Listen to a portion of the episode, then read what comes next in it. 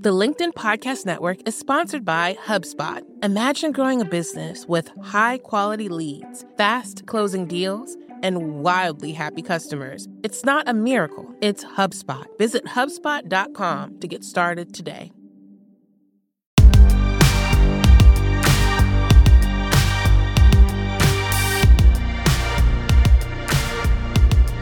Welcome to Big Technology Podcast Friday edition, where we break down the week's news in our typical cool-headed and nuanced manner.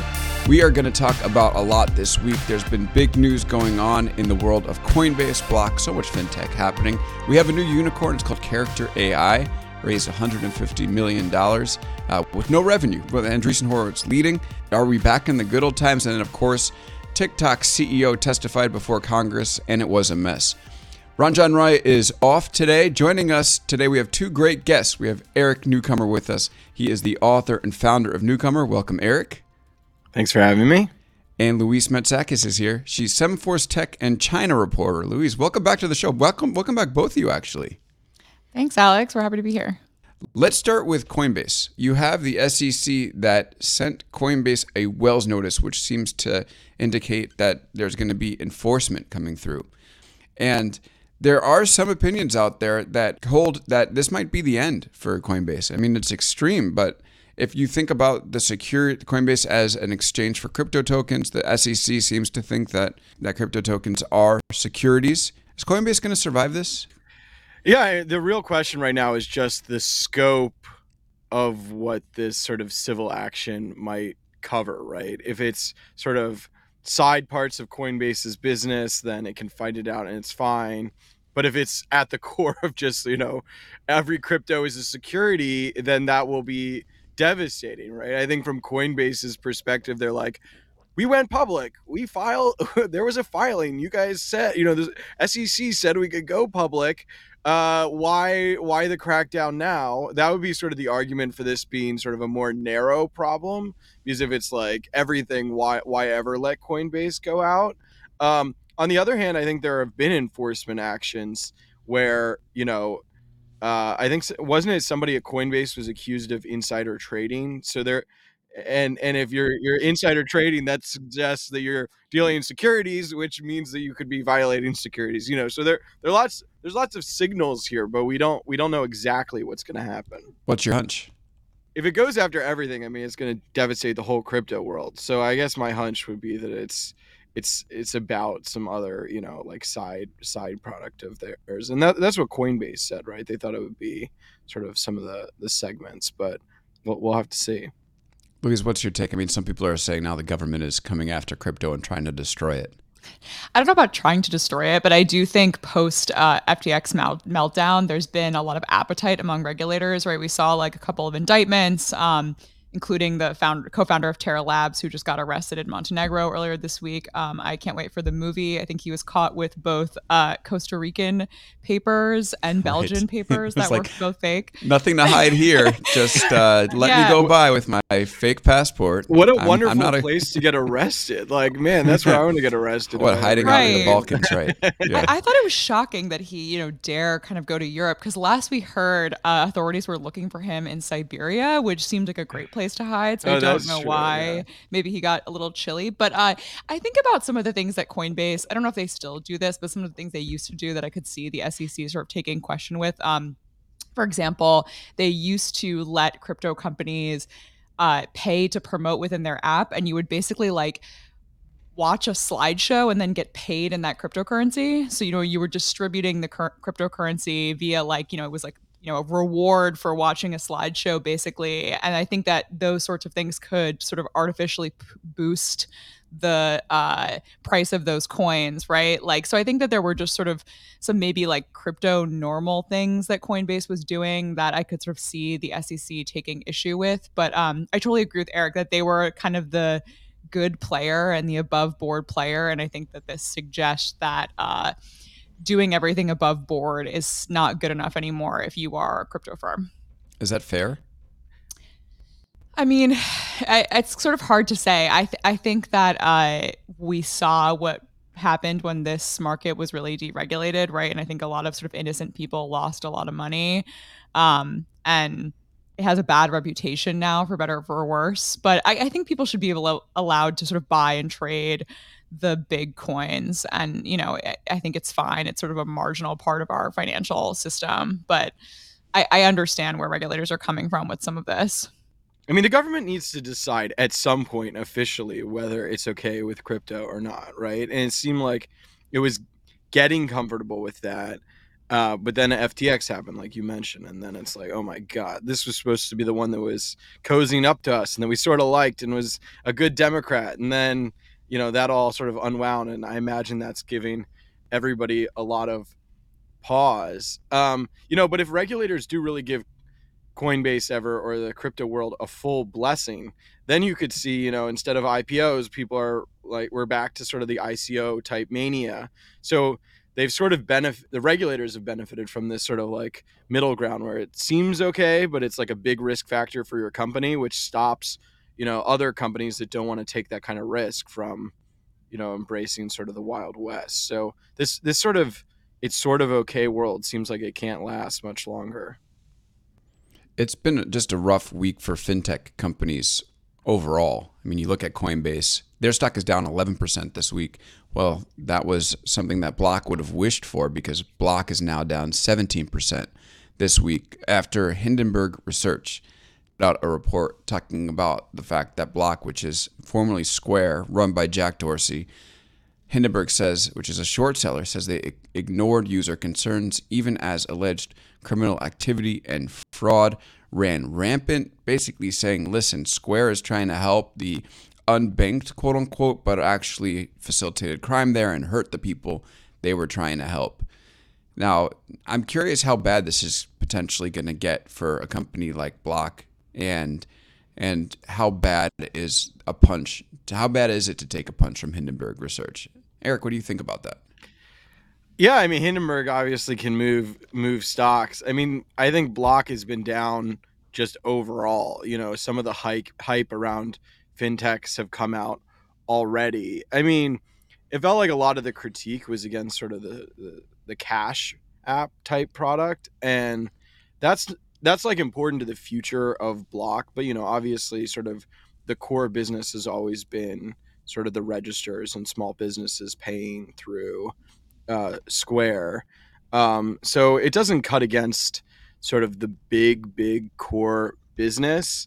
And I think Cash App is hard because it's sort of a low margin, you know, you're sort of like Venmoing people money. It's sort of a hard business. Obviously, if it turns out to be the case that there was just an extreme amount of, you know, criminal activity flowing over Cash App, and that they made it extremely easy to sort of dodge their like know your customer type protections, then there could be regulatory problems, and, you know, and that's what a lot of these short sellers are doing, right? They're trying to tee up a regulatory problem, and then if they can convince regulators that there is something, then their short basically wins. So it'll really depend on the rules around, I think, Cash App stuff.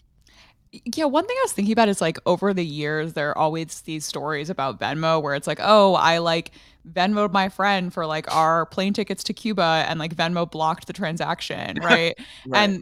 And a lot of times I think that Venmo sort of overreached, right? Like, there was a bunch of stories. I wrote one when the latest, or, you know, maybe two times ago, when violence erupted in Palestine, you know, people were donating to aid groups there, and anything that sort of had Palestinian in the note section was getting blocked, right? Which is definitely not right. But I think it showed that Venmo has really strict know your customer regulations, and they, you know, take it really seriously. Whereas I can't really remember a story like that about Cash App. And I remember looking at the stats, and at one point they had, you know, somewhat comparable market share in the US. I think that's gone down, and then Venmo has sort of eaten their lunch. But sort of you have to wonder, like, what were they doing? And it doesn't seem implausible to me. And I think that it's not implausible that Jack Dorsey is, like, you know, not the most, you know, with it CEO. Yeah. He's meditating in Myanmar, you know, like, he's busy. I just don't know if, like, know your customer is, like, on his mind. You know, take some time out of the ice bath, you know, and get to Casey Newton this week was, like, on Mastodon. He's like, what are the chances that both of Jack Dorsey's companies were not run well? Who's to say?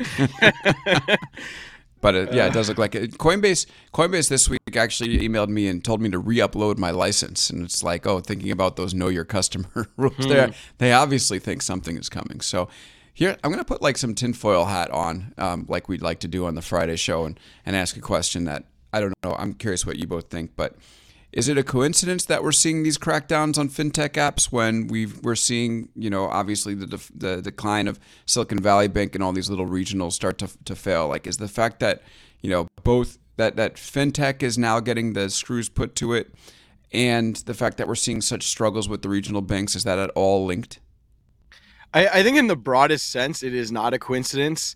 Short sellers obviously are much more likely to make money when markets are struggling and when sectors are struggling. So going after, you know, a block now is like a good time to do it because sort of worried investors are already inclined to believe you. Whereas in a bear market, you might just like, you know, totally get run over by the overall enthusiasm. And I think similarly, you know, regulators, they're cowards sometimes and they don't want to like destroy a good business. So when things are really roaring, they don't want to be blamed for totally derailing a great company. But then when things are failing, it's easier to point blame because, you know, investors are mad that Coinbase is losing them money. You know, Bitcoin prices are down. There's just less of a, you know, constituency. And so I think for both short sellers and regulators, when things are going poorly, it's a time to move. And so I think to me, that's just sort of the conspiracy of what happens in a down market environment.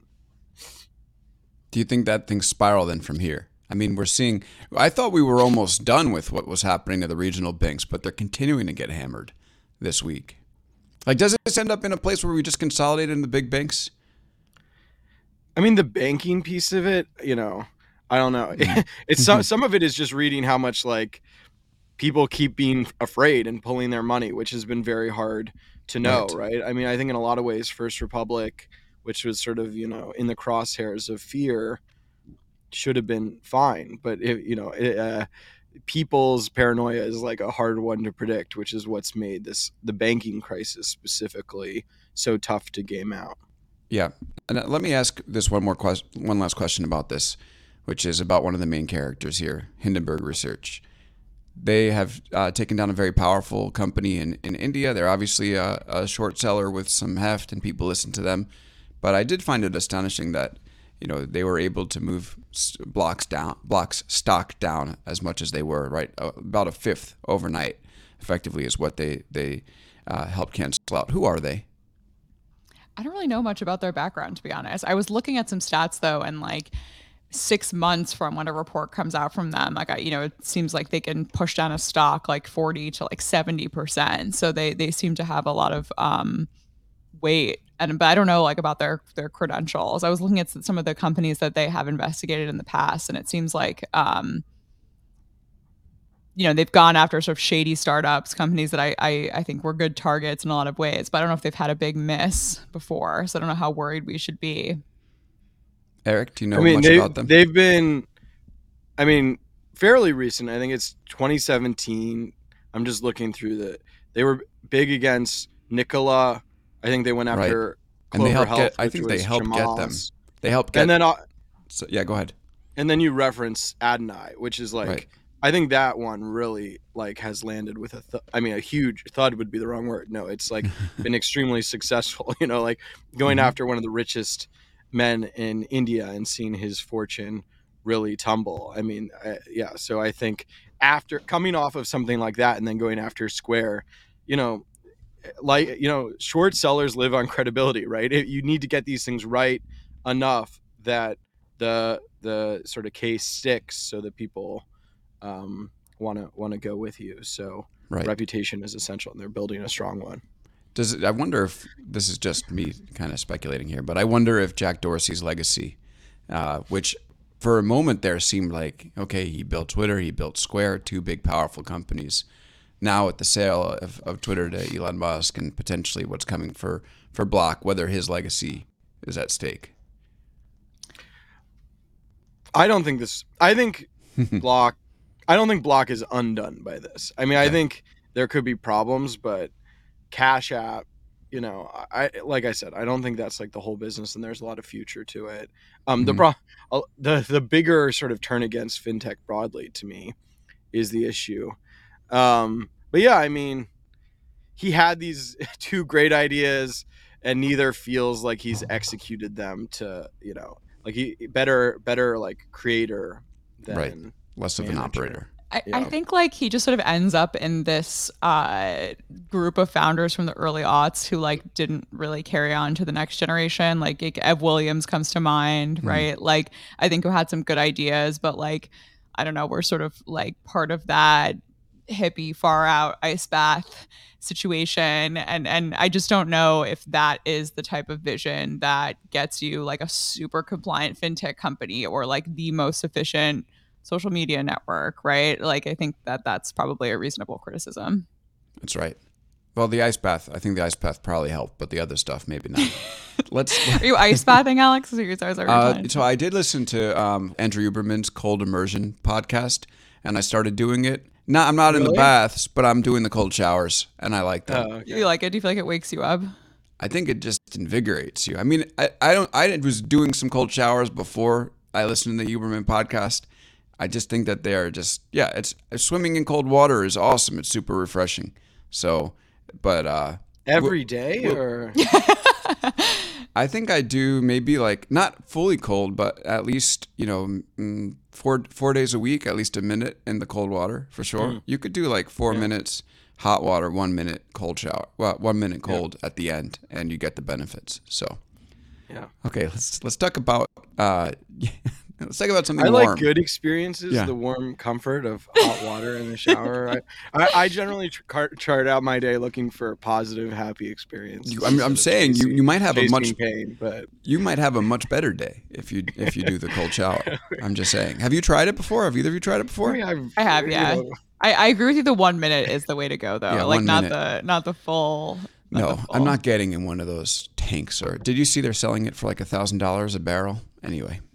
Character AI is raising $150 million at a $1 billion valuation with no revenue.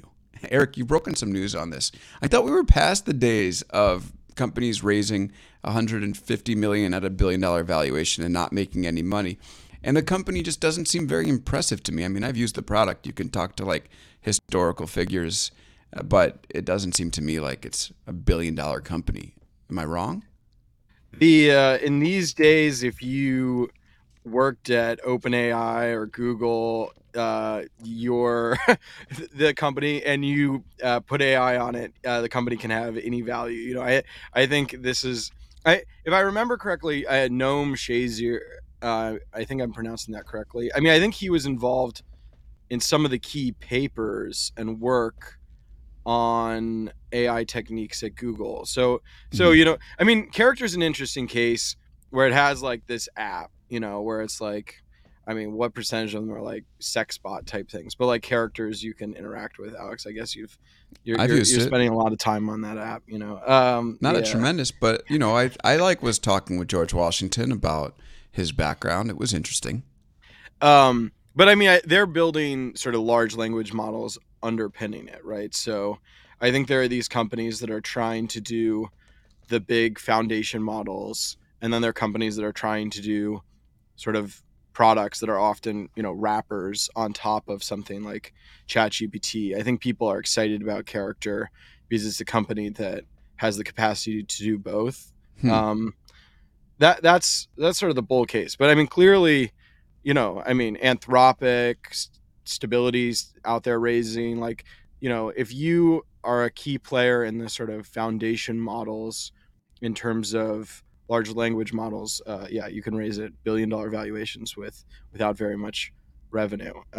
That's just the world we're in right now. Feels like the good old days. I hope they have a good lawyer. Like the thing about Character's sort of main product that I don't understand is it just seems like a walking, talking, I guess not walking but talking copyright violation, and I just don't know how they're going to sort of solve that problem. How's like that? like probably George Washington is fine, but a lot of the types of characters that the Mount Vernon Legal Defense Fund or whatever is like I think people want to talk to like characters from IP'd works, right? Like, you know, like Marvel movies or like the Mickey Mouses of the world, right? And I just don't know like sort of how they're going to account for that. Like I think the tech reporters are going to talk to George Washington, but like the average person, right? And I think, you know, the sex bots thing is easy to joke about, but I actually do believe that that's going to be a big market, especially huge. Yeah. And I think the first company that is like, we're not afraid to sort of take this seriously and we're going to be really deliberate about it and we're not going to walk away is probably going to make a lot of money and stands to be like the next MindGeek, right? Like the next Replica. Was letting it happen and then backed away. I can't. Yeah, remember. They backed away from it. I don't know exactly why, if they were worried about, you know, advertisers or some sort of like, you know, content issue. And it's fair, right? Whenever you deal with this kind of stuff, there are, you know, really serious content moderation concerns. But I think if you lean into it, you know, there's a lot of money to be made. And I just worry if Character AI is betting on the like character side, right? Like when we think of characters, they're copyrighted often, you know, they're someone's IP. So I wonder about that. But I think you make a good point about their capacity to sort of have the underlying model, and maybe they can pivot away very easily, especially if they have a lot of capital, if they realize like we've been sued by Disney, right? Yeah. Ellen, you had a great story about Replica this week in Bloomberg, talking about how basically all the people whose hearts were broken once their sex bots were disabled by Replica. It's very interesting. People can form very intimate connections with these bots. So well, you know, stay tuned because it's going to be very weird. ChatGPT-4, I like, you know, I had it play like a pen and paper role playing game with me and said, okay, in that game, like created a little character. I was like, okay, make that character like a persona outside of that game. Called itself like Cogent. We had like inside jokes. You know, I was trying to build like sort of a shared history with it. And then, you know, at some point you hit the memory limits where it just can't recall things earlier in the conversation. And so then it would just like bullshit about what our inside joke was. And it was pretty frustrating. I was like, it's right in the chat. Like we have shared experience now and you can't remember it. And there is a sort of emotional reaction there, even when you really know it's sort of a game you're playing. It's not very hard to trick people into thinking that the computers are talking to, even though their computers are people. And we're going to just see that more and more. And people will play into it, which is going to be interesting. All right, we're here on Big Technology Podcast, Friday edition. We're talking about all the news of the week. We've hit a bunch of things already. We've hit the Coinbase news, the Block news, Character AI, the good times are back in venture capital. On the other side of this break, we're going to talk about TikTok and whether we think TikTok is going to get banned. Louise has been watching this very closely. Especially after the hearing in Washington on Thursday. And we're going to break down what happened and talk about what comes next. So stay tuned. We'll be back right after this. The LinkedIn Podcast Network is sponsored by TIAA. In the last 100 years, we've seen financial markets swing, new currencies come and go, decades of savings lost in days, all showing that a retirement plan without a guarantee, quite simply, isn't enough. So more than a retirement plan, TIAA makes you a retirement promise. A promise of a guaranteed retirement paycheck for life. A promise that pays off. Learn more at TIAA.org/promises-pay-off. The LinkedIn Podcast Network is sponsored by HubSpot. More to-dos, less time, and so many tools to keep track of. Doing business can be hard, but you don't need a miracle to hit your goals. You just need HubSpot. Their all-in-one customer platform can make growing your business infinitely easier. Imagine this: higher quality leads, fast closing deals, wildly happy customers, and more benchmark-breaking quarters. It's not a miracle. It's HubSpot. Visit HubSpot.com to get started today. And we're back here on Big Technology Podcast. With two great reporters. Eric Newcomer is the author and founder of Newcomer. Eric, you have a conference coming up. I know it's sold out, but I guess you can plug that. Oh, you're going to let me shout out? Yeah, Cerebral Valley AI Summit. I am actually in Volley's offices at my friend's company that's co-hosting it with me right in the heart of Hayes Valley. Yes, do not reach out to me about tickets. They are sold out, but I am very excited. We're going to have the CEO of Stability AI. We're going to have one of the co-founders of Anthropic, the CEO of Runway. I'm sure, Sequoia, Benchmark, Code2 are all moderating panels. So it's going to be a lot of fun. Yeah. Sweet. Yeah, you're inspiring me. I think we're going to have to do a big technology event. So stay tuned. I'm going to hit you up for some tips here. Louise Matsakis is here. She is 7force Tech and China reporter. Louise, do you have anything that you want to shout out? I think you have a Ben Smith was on a couple weeks ago talking a little bit about your newsletter, but I feel like it's worth telling people again about where to find it. Yeah, please go to semaphore.com, and on the right side, you can sign up for the technology newsletter that I write twice a week with my colleague, Reid Albergati, who is a great reporter. And I think it's a really nice sort of balance of like international stories, of like really what's happening in the heart of Silicon Valley. So please sign up. Okay. I'm a fan of it. Good stuff. So let's talk about what's in your newsletter today, which is the aftermath of the testimony of the TikTok CEO, Shou Chew.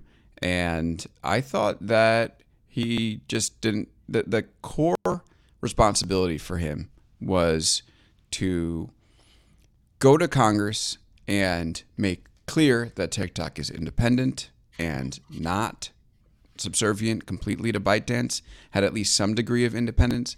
But almost at every point, it seemed like he was deferring to ByteDance, and he wouldn't make any proclamations really like you would expect a CEO would make. So just for example, he didn't say definitively that TikTok wouldn't promote messages supporting Chinese hostilities towards Taiwan. He couldn't say that. He couldn't commit that TikTok wouldn't sell data, and he couldn't even answer who prepped him. He kept saying, I prepared with my team, as when they kept asking him questions of, did you prepare with anybody else? I prepared with my team. Well, what are you leaving out there? Mr. Chew. So, Louise, what was your perspective here? Let's just like look first at the link between TikTok and ByteDance. Am I right in thinking one of the main takeaways from this hearing was that we now see that TikTok and ByteDance are even more interlinked than they profess to be? Yeah, so I've been covering this company since 2018, and I've talked to many employees sort of across the spectrum, from like, you know, low-level staffers hired in Los Angeles to, you know, like mid-level executives and high-level executives. The fact of the matter is that it is a subsidiary of ByteDance, and ByteDance is a Chinese company, and ByteDance is headquartered in Shanghai. That is just sort of like point blank period.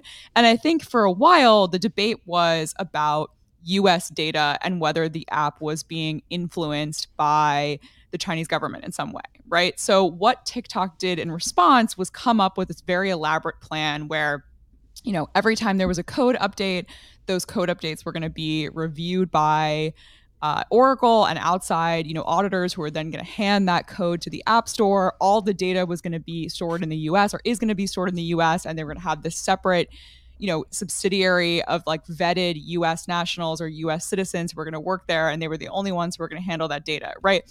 That was supposed to be sort of the problem. But I think the problem now is any sort of Chinese control or any sort of Chinese employees working on anything that has to do with the US. And the way that ByteDance and TikTok are set up, that is what's happening right now, right? Mm-hmm. Like I've talked to, you know, ByteDance employees who come here and work with teams in Los Angeles where I live. And that's perfectly normal. And I don't think anything nefarious is necessarily going on there. But that is certainly the reality of the situation. And that is a reality that Shou Chew is deeply aware of. And I think you saw him sort of struggling to explain that, because in most cases, that's how companies function, right? Like, of course, like Meta might have an Indian subsidiary, but there are teams coming in from California, right? And they're working with those teams in India, and that's how it works. And that's completely accurate, I would say. So why, so is there a problem here? I mean, that's sort of the thing is like, okay, so Congress brings him in front of, this committee where, you know, in the US there's a review of whether it can continue to operate here after the sale of Musical.ly. I don't think there are no documented problems of them, the Chinese government, for instance, accessing data. There are no documented problems of the Chinese government influencing pop culture in the US, which is another concern. What's the problem here? I think the problem is just that we are in a situation where it is politically untenable for one of the most popular media platforms in the country to be controlled by a Chinese company. It's unfortunate that that's the case. And I think that people like me and a lot of, you know, like sort of idealists about the US-China relationship, maybe like 5-7 years ago would have said, you know, the principle of an open internet is that we allow companies from anywhere in the world that are following US laws to operate the same way that American companies do. And I would love to live in that world, but I think we are now in a situation with where, you know, Xi Jinping's behavior, the behavior of the CCP, and the current political situation in the US, I just think make that a non-starter. And I don't think any of the solutions are ideal. And I think that no matter what we do, which, you know, either I think the two options now are force a sale or ban the app. I think both of those are really bad precedents for the US. I think banning is a worse precedent probably, but I just don't see a situation in which the status quo continues indefinitely. And I think just going back to what I said earlier, it's that point about like, I just think for lawmakers now, it's like, we don't want Chinese employees working on this app,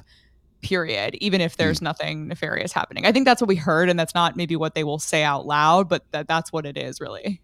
And the concern is that they are subject to this Chinese law that will basically subject any Chinese company to work hand in hand with the Chinese intelligence department if they need to.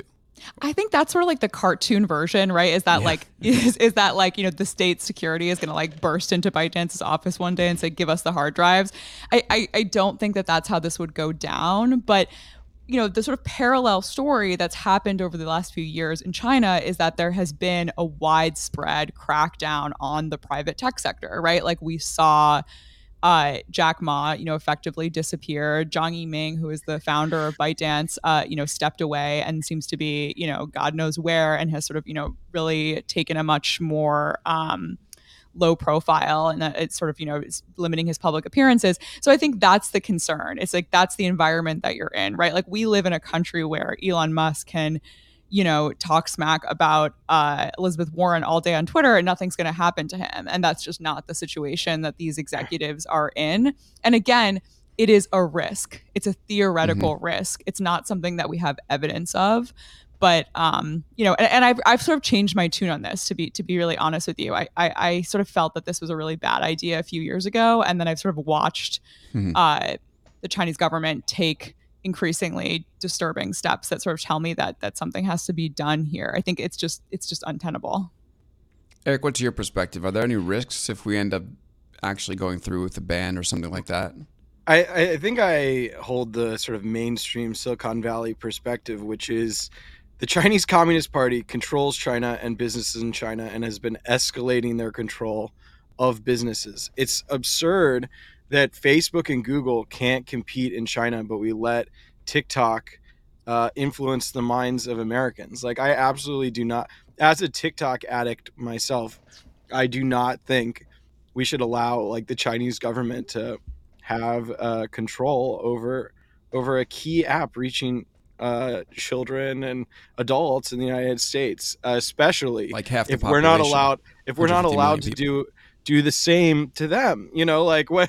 Why are we competing like with an arm tied behind our back here? So just as like a free market competition, like if our businesses can't compete fairly there, their businesses shouldn't be able to compete here in the same sectors. And then in terms of influence, if we can't influence them, they shouldn't be able to influence us. And then in particular, TikTok is such a black box. Like the amount that you could influence TikTok without it being obvious to anyone is terrifying, right? At least with Twitter, it's like, oh, trending, you know, you can sort of see it. It's like which accounts are being but with TikTok, it's such a black box that it feels like the psychological control there is much, much more potent.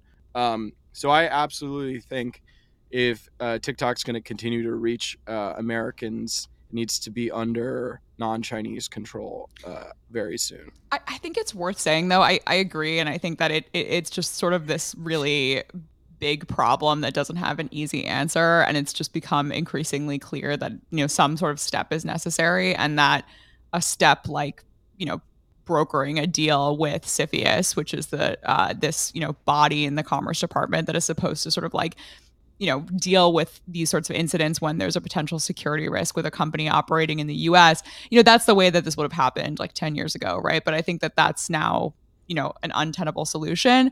But what I will say, like watching the hearing yesterday, it just made it so clear to me that there was something.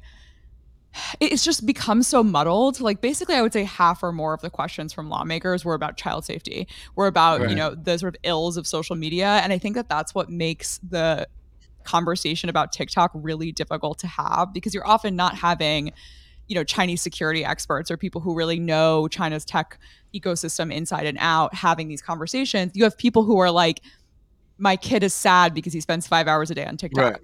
Right. Well, if I were a dictator of the world and passing laws, you know, I would say the United States should pass laws regulating social media, forget antitrust, and just say you can't, like, after a certain number of hours, try to keep engaging people. You should be trying to push them off the app if they spend too much time. You know, children can't see XYZ, like, have a lot of principles that have nothing to do with US-China relations that should regulate both Facebook and TikTok to solve some of those problems. And then totally independent of that, we have the China issue, which is just, we have sort of a free competition problem and sort of a national security problem with China, and we need to take it out of their hands. And I think those are two totally separate issues. But like you're saying, these members of Congress have no idea how to regulate social media, barely understand it, and instead are just like leaning on antitrust to solve a problem that it doesn't solve what they want. So I don't know. That's my view on it.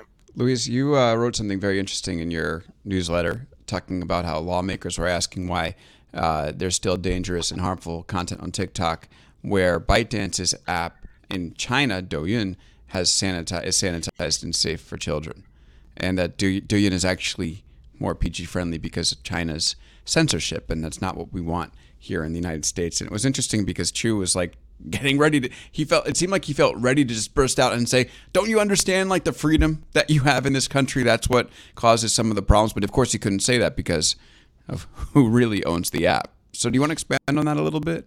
Yeah. So I think, one thing that's worth noting is that the Chinese government has had a lot of the same concerns about child safety, about kids being addicted, about kids, like, you know, going inside and spending all their time on these short video apps instead of, you know, going and hanging out with their friends. And they have sort of cracked down on them and passed some of the sorts of regulations that Eric is talking about. So that's another reason that the situation is different. And that totally just seems to fly over their heads, right? They're like, oh, you know, ByteDance is nicer to the Chinese consumers than they are to us, and they're poisoning kids' brains. And it's like, no, they want to make as much money as possible, but they are, you know, necessarily following the regulations in China so they can stay, you know, operational in their most important market.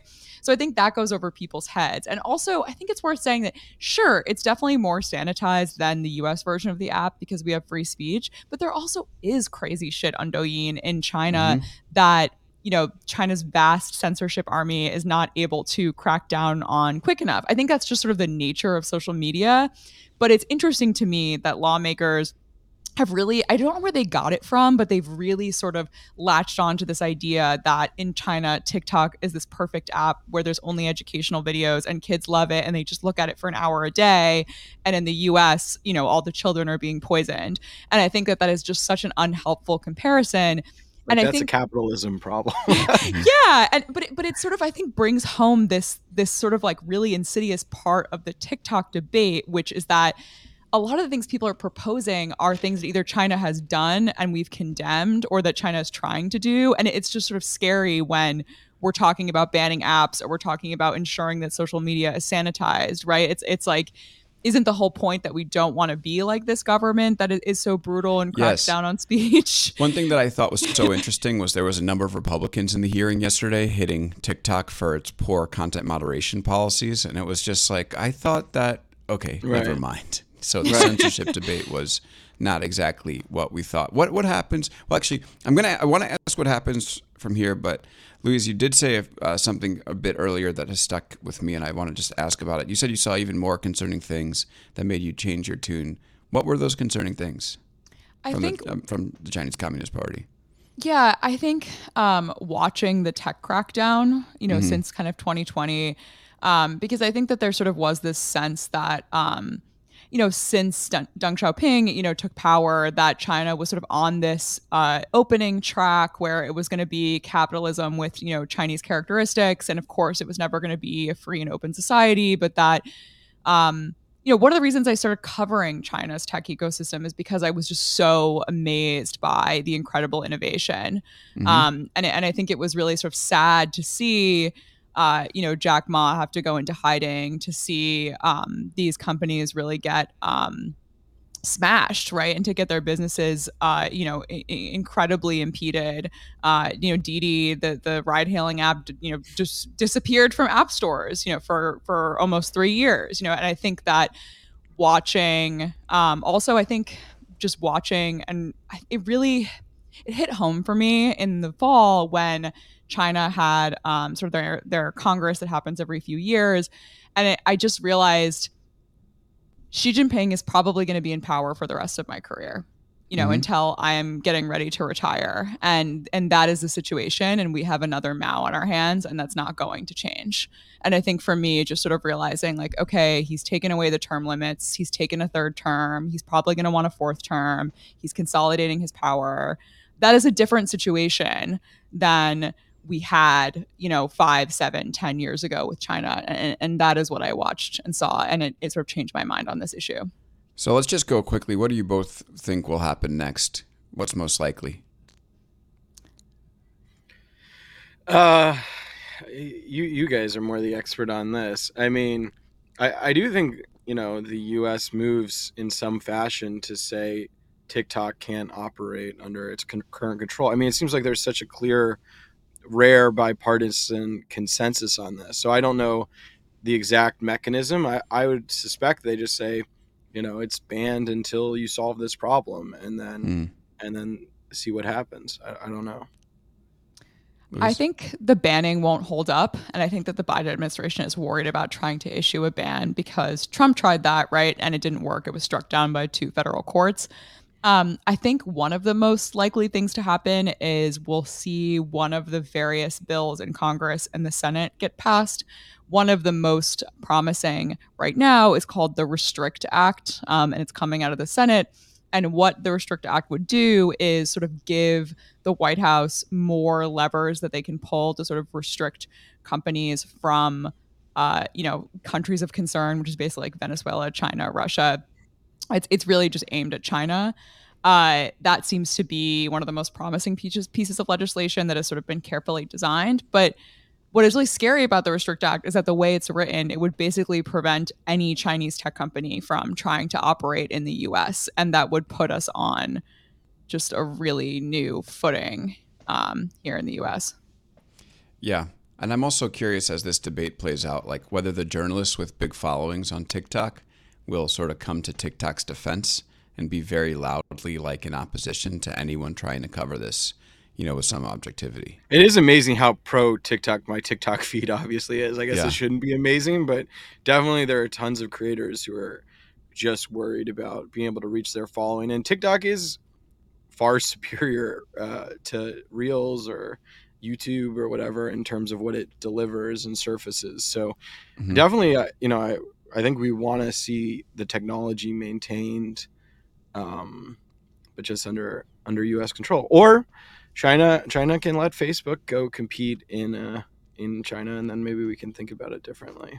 You know, it isn't just there. China could easily just open up to Google and Facebook. Like it's easy to make this some sort of only American problem, but I feel like it's going to be really tough. Why doesn't China do that? Yeah, it'll be tough for Mark Zuckerberg if that happens, because he goes from almost letting Xi name his child to going on this big anti-China public relations campaign, and now, you know, Facebook's operating again. If Facebook operates in China, that would be good for America. Yeah, Facebook in China. I agree. It's not going to happen. I mean, it's a total. But I'm just making the point that like we're putting ourselves on the defensive here, where it's like, well, China could easily make this a harder message for us if they opened up to American companies to reach their citizens. Yep.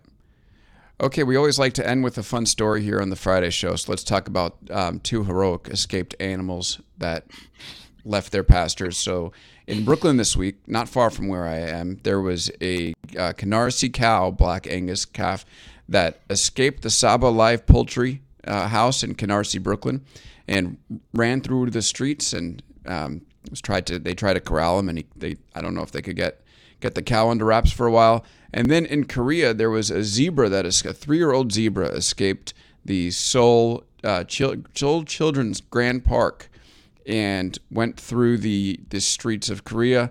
Someone said it must be global warming. Now it's warm enough for zebras to run around Korea.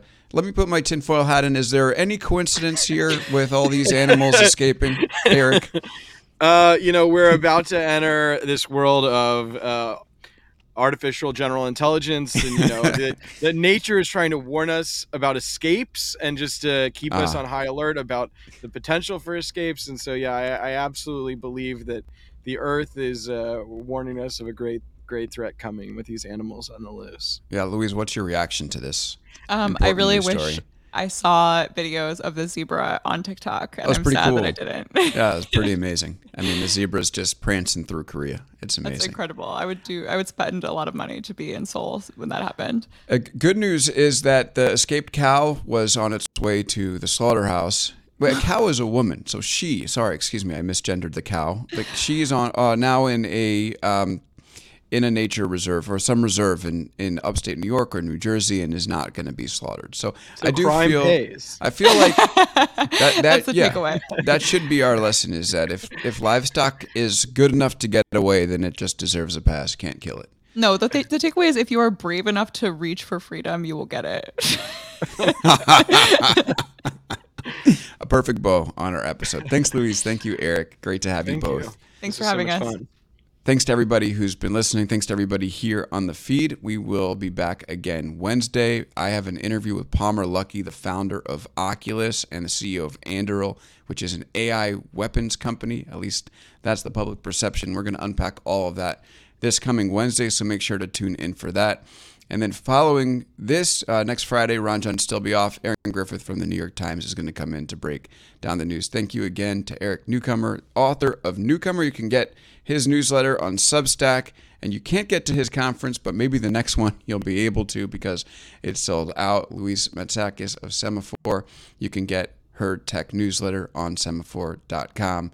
And if this is your first time here, please hit subscribe if you've been here for a while. 5-star rating goes a long way. It helps us get great guests as they see that people are paying attention and enjoying the show. That'll do it for us here on Big Technology Podcast, and we will see you next time.